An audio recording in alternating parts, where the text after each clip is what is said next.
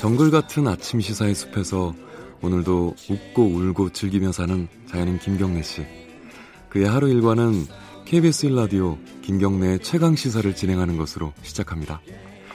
어, 그런데 이게 무슨 소리죠? 아침부터 열심히 준비한 자연인 김경래의 밥상 같이 드셔보실래요? 후회 없는 아침, 건강한 시사, 김경래의 최강 시사. 김경래 최강시사 듣고 계십니다. 어, 우리나라가 더블유티오에서 개발도상국 지위를 갖고 있었잖아요. 어, 이, 이 지위를 포기할 것으로 보입니다. 뉴스가 어제 그제 많이 나왔었는데 금요일쯤에 공식적으로 결정될 것으로 전망이 되고 있고요. 미국의 압박 때문이라고 합니다. 이 뭐 좀 뭐 어려운 얘기라서 좀 자세한 설명을 좀 드려야 될 것 같습니다. 근데 지금 쉽지가 않아요. 그 농업계에서는 강력하게 반발을 하고 있고요. 오늘 그 김종훈 전 외교부 통상교섭본부장 연결해서 어 좀 관련 얘기 여쭤보도록 하겠습니다. 안녕하세요. 예, 안녕하십니까. 네. 어, 이 일단 이게 어쩔 수 없는 건가요? 대, 개발도상국 지위를 포기하는 게? 이게 상당히 우리한테는 좀 혜택이 있는 거잖아요. 그렇죠. 근데 지금 지구상에 네. 한 이백 개 정도 되는 나라가 있죠. 제가 네. 알기로 뭐 유엔 회원국이 한 백구십칠 개국이니까. 네. 그런데 어떤 나라가 잘 살고 어떤 나라가 못 사느냐, 네. 뭐 선진국이냐 개도국이냐는 그 분류 기준에 대해서는 네.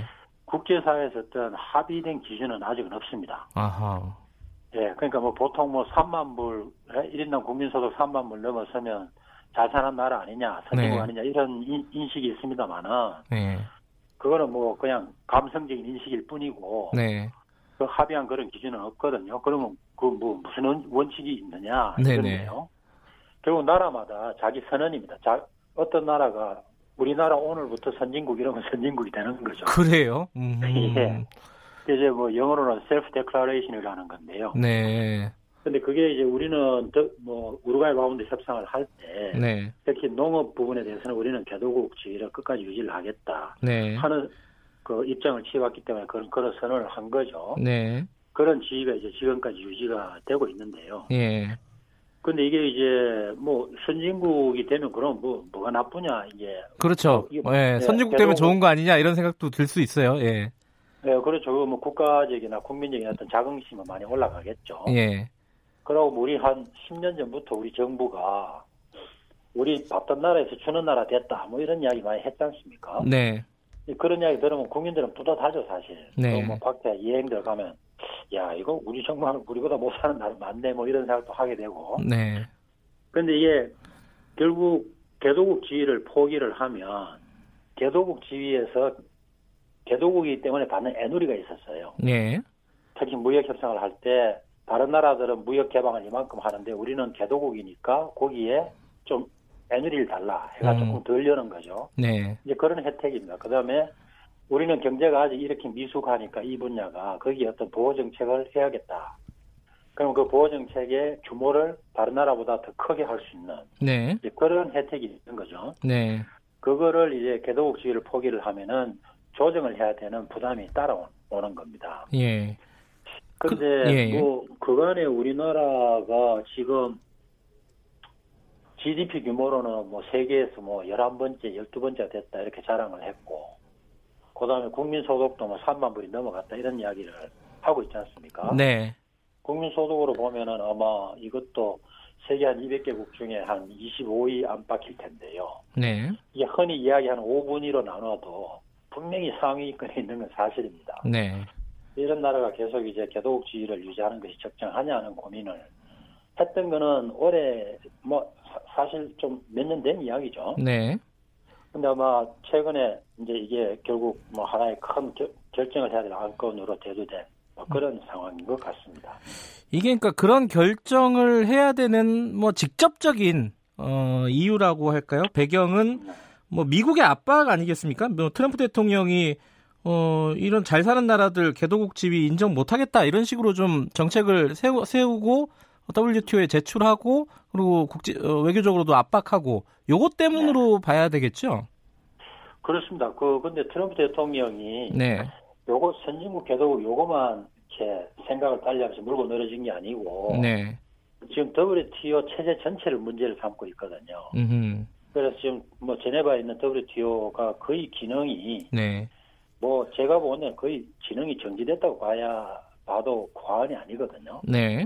그래서 트럼프 대통령 머릿속에는 지난 한 삼, 사십 년 동안 이 계속되어 왔던 세계 무역 그 뭐 구조랄까요, 질서랄까요. 네. 이걸 좀 이걸 좀 바꿔놔야겠다. 음흠.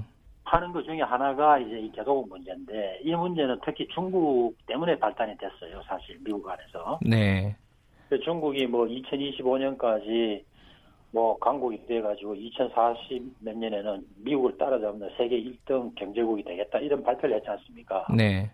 그리고 오늘 현재로도 중국은 뭐 지디피 세계 이 위고, 네. 무역은 미국을 앞질러서 세계 일 위 국가가 됐는데 아직 개도국이거든요. 아직, 개, 네. 아직 개도국 지위를 유지를 하고, 예. 아까 말씀드린 계속 애누리를 혜택을 받고 있고 하니까. 네. 미국 입장에서 이거 뭐 그렇게 큰 나라가 이게 뭐 하는 짓이냐 이제 이런 겁니다. 네. 그렇게 하다 보니까 이거 중국뿐이냐 뭐 하다 보니까 이제 여러 나라가 음흠. 아 이렇게 잘 사는 나라도 이게 계속 이거 안 된다 하면서 내놓은 게 지난번에 뭐 소위 선진국 그룹이라는 오이시디에 들어가 있거나 아니면 세계 여론을 주도하는 지 이십의 뭐 일원으로서 앉아 있거나. 네. 또는 뭐, 뭐 교육 비중이 세계에서 영 점 오 퍼센트 이상 차지하는 그런 나라, 우리는 한 지금 삼 퍼센트가 넘어갑니다. 네. 그다음에 세계은행에서 분류한 그 고소득 국가, 이게 고소득 국가 만 이천 불이에요. 네. 우리는 작년에 삼만 불 넘었다 그랬지 않습니까? 네. 근데 이 네 개 중에 어느 하나라도 걸리면은 개도국에서 나가라. 이제 이게 트럼프 대통령이 제시한 안이고요. 네. 우리는 네 가지에 다 해당이 되니까. 이게 뭐 다른 나라보다 훨씬 이제 그 뭐랍니까 이 신속하게 결정을 해야 될 만한 배경이 되고 있는 거죠. 이제 우리나라는 조금 다른 나라들보다 특수한 게 뭐 예를 들어 네. 지금 방위비 분담금 협상도 하고 있고요. 그리고 네. 우리 미국에 대한 의존도가 높지 않습니까? 무역 같은 경우. 그러다 네. 보니까 뭐 실리를 찾기 위해서 어쩔 수 없이 빨리 결정을 해야 된다 이런 측면도 있겠죠. 어, 그렇습니다. 그 트럼프 대통령이 하는 그 행태를 보면. 네. 늘 이렇게 자기 주장을 해가지고 안 되면은 일방적인 조치를 하는 거죠. 네. 그래서 이제 미국, 미국에 들어올 때 관세를 때린다든가. 음흠. 이제 불이익을 주겠다 이러니까 뭐 그 해당되는 나라들은 아, 이 불이익을 받지 않기 위해서는 해야겠다는데 그게 다른 나라가 그러면 좀 상대를, 맞상대를 하고 해볼 텐데 미국이라는 나라가 예. 워낙 시장이, 시장이 큰 나라니까. 예.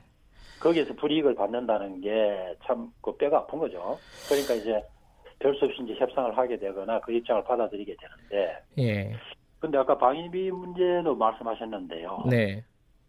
사실 외교에서는 모든 것이 다 이렇게 연결되고 종합적으로 검토되는 게 맞습니다. 맞는데. 네. 그렇다고 해서 모든 사안이 서로 연결돼가지고 이거 되면 이거 풀어줘. 이거 안 되면 이거 압박할 거야. 뭐. 그렇게 단도직입적으로 접근하고 하는 건 아니거든요. 네. 예를 들어가지고 이거 안 하면 방위비 엄청나게 때릴 거야. 뭐 그런 건 아니죠. 그런 건 아니고. 겉으로, 겉으로 이게, 그렇게 얘기할 수는 없겠죠. 예. 예. 근데 다만 이게 되면은 예. 양국 간의 관계에서 상대편의 입장이 어느 정도 수용이 되면은 저쪽에 다른 입장이 많이 누그러뜨려질 그런 분위기가 네. 조성이 될 수 있다고 봐야겠죠.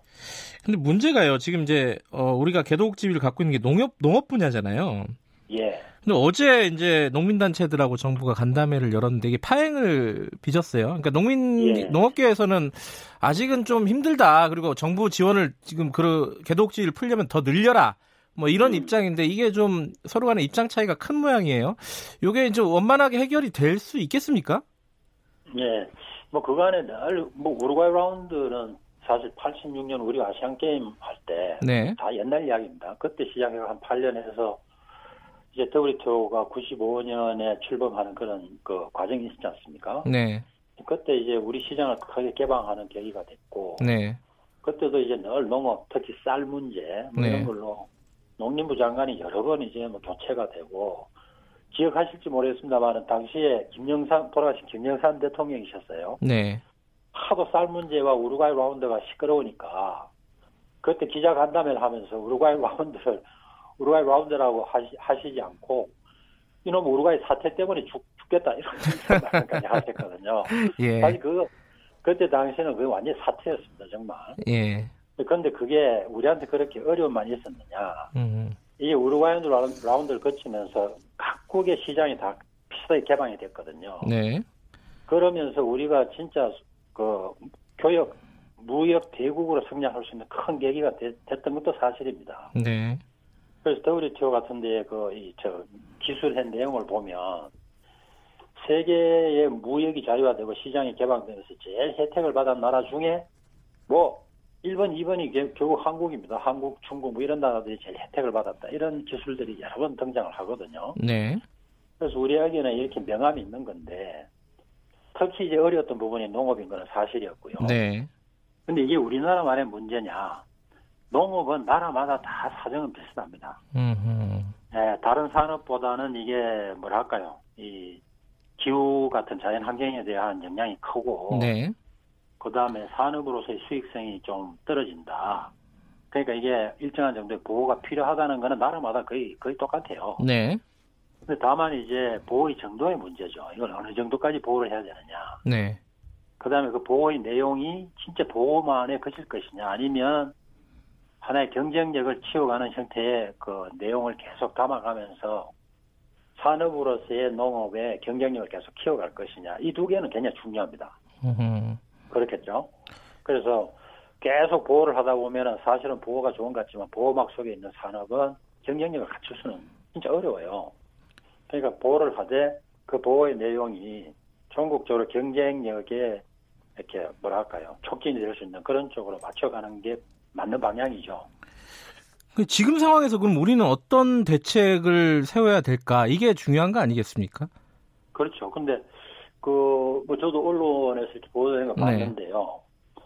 미국이 그렇게 압박을 해서 우리가 뭐, 하여튼 그런저런 여러 가지 검토 끝에 그럼 개도국질 포기를 하겠다. 네. 그럼 포기한 그 다음날로 우리의 뭐 관세제도나 농업에 대한 보호제도에 일대 개편이 오느냐, 당장의 네. 어떤 수정이 오느냐, 그거는 아닌 것 같아요. 저도. 음, 네. 왜냐하면, 지금 제가 쭉 말씀드리는 이 개도국주의라는 것이 네. 미국하고 우리 간에 합의한 내용이 아니고 네. 세계 모든 나라가 모여가지고 다자간 협상을 한 더블유티오 체제 안에서의 정리된 내용이거든요. 네. 그러니까 이 내용이 어떤 변경이 있으려면 새로운 다자간 협상이 있어야 됩니다. 네. 근데 그 다자간 협상이라는 게 이천 년에 도하 라운드라고 디디에이 협상을 시작했다가 뭐 지금 허지부지 되면서 거의 실패를 했거든요. 음흠. 그러고 아까 말씀드린 대로 더블유티오가 지금 거의 협상 기능이 정지가 돼 있어요. 네. 그래서 이 새로운 다자간 협상이 언제 어떤 형태로 시작될지 지금 아무도 기약할 수가 없습니다. 네. 그래서 그 그런 협상이 시작돼가 새로운 내용이 만들어질 때까지는 네. 우리가 개도국주의를 포기를 하더라도 그 전에 다자간 협상을 통해 가지고 그 획득한 그 혜택은 새롭게 어떤 내용으로 조정될 때까지는 계속 유지가 돼야 된다는 것이 논리적이죠. 네. 그리고 제가 알기로는 그런 그 부분에 대해서는 미국도 또 관련된 나라들도 그건 맞다. 음흠. 나는 가, 같은 이해와 인식이 있는 걸로 제가 알고 있거든요. 네. 그렇다면은 뭐 지금 당장 이걸 우리가 포기한다고 뭐 내일, 내일 고쳐진가 모레 고쳐진가 그런 건 아니고 다음 협상을 대비를 하고 해야 되는데 그 다음 협상이 언제냐. 그것도 아직은 뭐 기약이 없다. 예. 예, 예측할 수 있는 그런 사안이 아니기 때문에 예. 뭐 당분간 뭐 당분간이 얼마나 오래될지 모르겠습니다만은 하여튼 당분간 이런 혜택이 뭐 없어지거나 어떤 제도의 큰 개편이 당장 수반돼야 될 그런 건 아닌 걸로 이해하고 있습니다. 알겠습니다. 그 농업계와 정부의 대화는 계속될 것 같으니까요. 좀 지켜보도록 하겠습니다. 고맙습니다. 예, 수고하십시오. 김종훈 전 외교부 통상교섭본부장이었습니다.